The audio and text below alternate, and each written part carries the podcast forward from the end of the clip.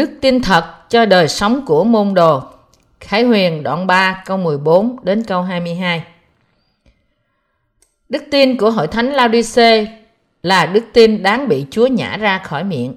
Vì thế Chúa đã khuyên họ nên mua vàng để thử lửa của Ngài, để như thế họ có thể trở nên giàu có trong đức tin của họ. Đức tin hâm hẩm này cũng có thể có trong vòng những người công chính của thời đại ngày nay. Vì họ đã nhận được đức tin cách miễn phí, nên họ đã không nhận biết được đức tin của họ là quý báu thế nào. Vì thế, Đức Chúa Trời đã dùng lời quở trách và khuyên bảo những người công chính để ban cho họ đức tin giống như vàng để thử lửa. Từ phân đoạn này, chúng ta cũng có thể thấy Chúa muốn cả bãi hội thánh xứ Asi có cùng một đức tin giống nhau. Chúa bảo những người có tai hãy nghe lời Đức Thánh Linh phán với những hội thánh của Ngài. Từ đoạn 3 câu 17 Chúng ta thấy hội thánh Laodice bị vướng sâu trong việc tự dối mình của họ.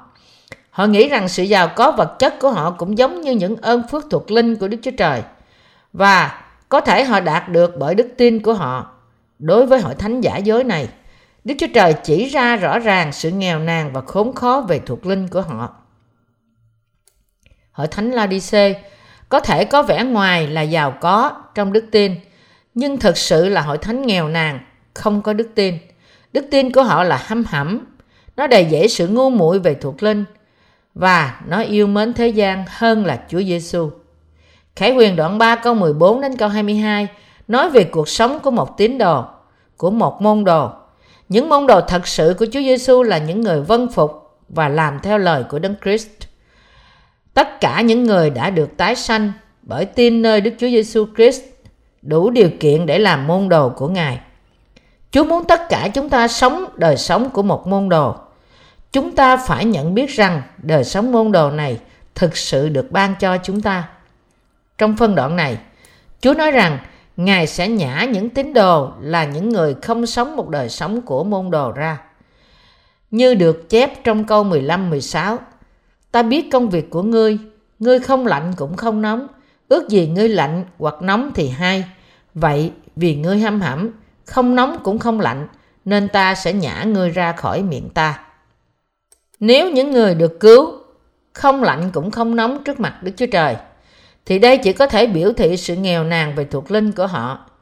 Những ai là người tái sanh đều phải sống cuộc sống của một môn đồ. Chúng ta có thể được cứu chuộc khỏi tội lỗi của chúng ta bởi tin nơi phúc âm nước và thánh linh. Đây là sự cứu rỗi thật của chúng ta. Vậy thì, chúng ta được ban cho điều gì sau khi chúng ta tái sanh và sau sự cứu rỗi của chúng ta? Chúng ta được ban cho một cuộc sống cố gắng, trở nên giống như Chúa, làm theo và vâng phục những mệnh lệnh của Ngài và tìm kiếm lời Ngài. Đây là đời sống của một môn đồ. Các tín đồ của Ngài đòi hỏi phải có một đời sống môn đồ. Đức Chúa Trời đã quở trách hội thánh Laodice bằng cách nói họ rằng, không nóng cũng không lạnh. Tin không nóng cũng không lạnh là đức tin ham hẩm. Vậy thì, loại đức tin nào là đức tin ham hẩm đem lại thật nhiều dễ chịu cho con người bởi không nóng cũng không lạnh? Đó là đức tin cố gắng có được trong hai cách. Có được cái bánh và ăn nó luôn. Đó là đức tin không sống cuộc sống của một môn đồ. Nhưng người có đức tin ham hẩm là những người mặc dầu đã được cứu nhưng không làm theo ý muốn của Chúa Giêsu. Bên ngoài họ có vẻ là đi theo Chúa Giêsu, nhưng thật sự họ không phải. Nói cách khác, đức tin của những người đi hai hàng gọi là đức tin hâm hẩm. Thế gian miêu tả đức tin như thế là khôn ngoan. Đức tin này có thể là khôn ngoan trên phương diện thế gian, nhưng đó là loại đức tin mà bị Chúa nhả ra.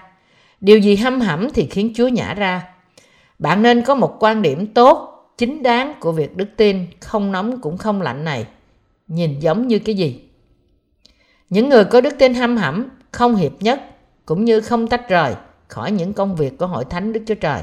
Họ làm và không làm cùng một lúc như thể đời sống đức tin của họ cần có điểm số tối thiểu là 60 thì họ điều chỉnh bản thân họ đúng chính xác là 60, không hơn cũng không kém. Những người có đời sống đức tin giống như thế là những người nghèo về thuộc linh.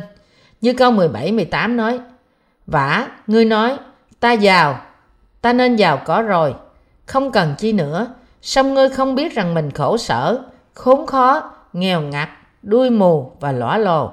Ta khuyên ngươi hãy mua vàng thử lửa của ta, hầu cho ngươi trở nên giàu có, mua những áo trắng, hầu cho ngươi được mặc vào, và điều xấu hổ về sự trần truồng ngươi khỏi lộ ra, lại mua thuốc sức mắt đặng thoa mắt ngươi, hầu cho ngươi thấy được. Người có đức tin hâm hẩm, xem của cải thế gian của họ như sự giàu có thuộc linh. Mặc dù họ cảm thấy rằng họ thật sự khốn khổ, mệt mỏi và nghèo khó, nhưng họ không hoàn toàn nhận biết điều đó. Những người này là những người không hiểu biết bản thân họ. Họ tự nghĩ rằng tôi không sao cả, tôi thành thật, thông minh và người khác chấp nhận tôi. Vì thế tôi có thể sống như thế này, mặc dù tôi đã được cứu. Và họ sống đời sống theo những tiêu chuẩn của riêng họ. Những người này trung thành với thế gian, nhưng họ không trung tín với hội thánh của Đức Chúa Trời. Đức tin của họ chỉ hâm hẩm. Vì thế Đức Chúa Trời nói rằng Ngài sẽ nhả họ ra. Họ đến nhà thờ với mục đích là để tránh khỏi bị đuổi. Họ chỉ ngồi cho qua giờ thờ phượng của hội thánh và rời khỏi ngay khi giờ nhóm kết thúc. Họ không bao giờ tham gia vào công việc của hội thánh cách tự nguyện. Và nếu họ làm, họ phải chắc rằng đó là một sự góp phần nhỏ nhất. Họ làm như họ không làm, họ không làm nhưng họ làm. Những người này là những người nghèo nàn về thuộc linh. Chúa đã khuyên như sao đối với những người như thế. Ta khuyên ngươi hãy mua vàng thử lửa của ta, hầu cho ngươi trở nên giàu có, mua những áo trắng, hầu cho ngươi được mặc vào, và điều xấu hổ về sự trần truồng của ngươi khỏi lộ ra. Lại mua thuốc sức mắt, đặng thoa mắt ngươi, hầu cho ngươi thấy được. Ngài bảo họ mua vàng, đã thử lửa của Ngài để được giàu có. Nếu bạn thật sự muốn đi theo Chúa, và nếu bạn thật sự muốn Ngài khen ngợi đức tin của bạn, thì bạn phải học hỏi về đức tin. Vậy thì, làm sao bạn có thể học hỏi đức tin? Bạn phải học bởi trả giá hy sinh và tin nơi lời Ngài. Phân đoạn này bảo chúng ta mua vàng đã thử lửa. Điều này có nghĩa là có nhiều sự thử thách và khốn khó cho chúng ta khi làm theo lời Đức Chúa Trời. Nhưng chúng ta có thể chiến thắng tất cả những sự thử thách và khốn khó như thế bởi tin và làm theo lời của Đức Chúa Trời. Bởi làm như thế, lòng chúng ta được rèn luyện, đưa chúng ta đến với lợi đức tin, nhận biết lời của Đức Chúa Trời là lẽ thật và hết lòng tin nơi đó. Đây là đức tin giống như vàng ròng. Để có đức tin thật, chúng ta phải trả giá hy sinh. Vì không có sự trả giá hy sinh, chúng ta không thể học hỏi được đức tin. Nói cách khác, chúng ta không bao giờ có thể học hỏi đức tin mà không trải qua gian khổ. Nếu chúng ta thật sự muốn trở thành người của đức tin, sống cuộc sống của môn đồ và được phước vì đức tin của chúng ta, thì chúng ta phải trả giá hy sinh. Không trả giá hy sinh, chúng ta không bao giờ nhận được điều này. Ai có đức tin mạnh mẽ từ ban đầu? Không ai cả. Đó là vì người ta từ bỏ đức tin mà hội thánh dạy họ về lời và dùng lời đó hướng dẫn họ. Chúng ta phải vâng phục điều mà hội thánh hướng dẫn chúng ta và làm theo đó trong đức tin. Nhưng làm như thế đòi hỏi sự gian khổ, cùng lúc cần đến sự nhịn nhục. Đó là lý do tại sao trở thành người của đức tin bởi chịu sự hướng dẫn của lời Chúa, thông công và sự giải dỗ được kèm theo bởi sự hy sinh. Nhưng vì người ta không muốn hy sinh, dù họ muốn học hỏi đức tin, nên họ không thể có đức tin sàng lọc thật. Đó là lý do tại sao Chúa bảo chúng ta mua vàng đã thử lửa từ nơi Ngài, để chúng ta có thể được giàu có trong đức tin. Bạn có thể hiểu lời này có nghĩa gì khi bạn học đức tin của những tín đồ đi trước và làm theo đời sống của họ. Nếu bạn chỉ nghe lời trên lý thuyết và không thực sự làm theo điều mà lời Chúa đòi hỏi bạn.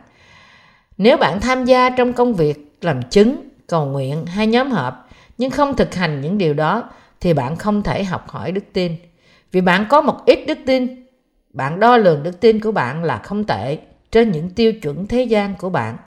Bạn tự nghĩ rằng tôi đã được cứu, tôi có tiền và tôi ổn định trên phương diện thế tục và vì thế tôi phải tốt hơn những người khác.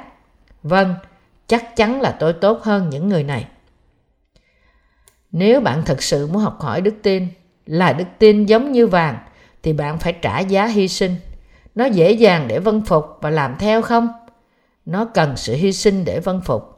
Nó có dễ dàng để hy sinh không? Dĩ nhiên là không.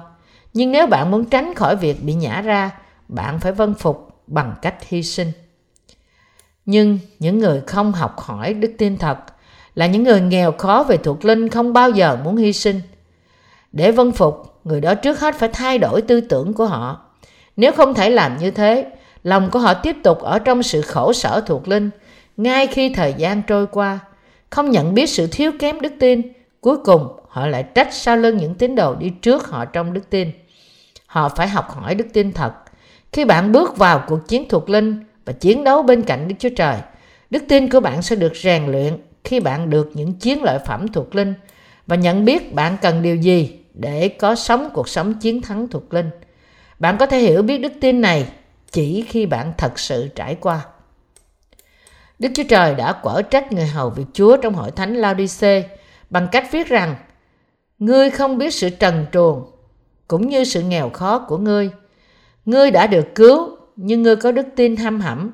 Không bên này cũng không bên kia. Điều duy nhất mà ngươi có là sự cứu rỗi của ngươi mà ngươi vất nó đi. Ngoài điều này, ngươi không có gì nữa cả.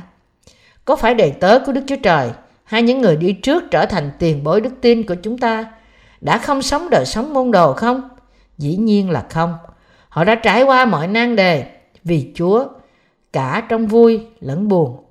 Đức Chúa Trời hướng dẫn bạn bằng cách cho những người đi trước bạn trải qua mọi việc để rồi bạn cũng sẽ trải qua. Vì thế, bạn phải tin nơi việc Đức Chúa Trời dạy dỗ và hướng dẫn bạn qua những người đã đi theo con đường đức tin trước bạn.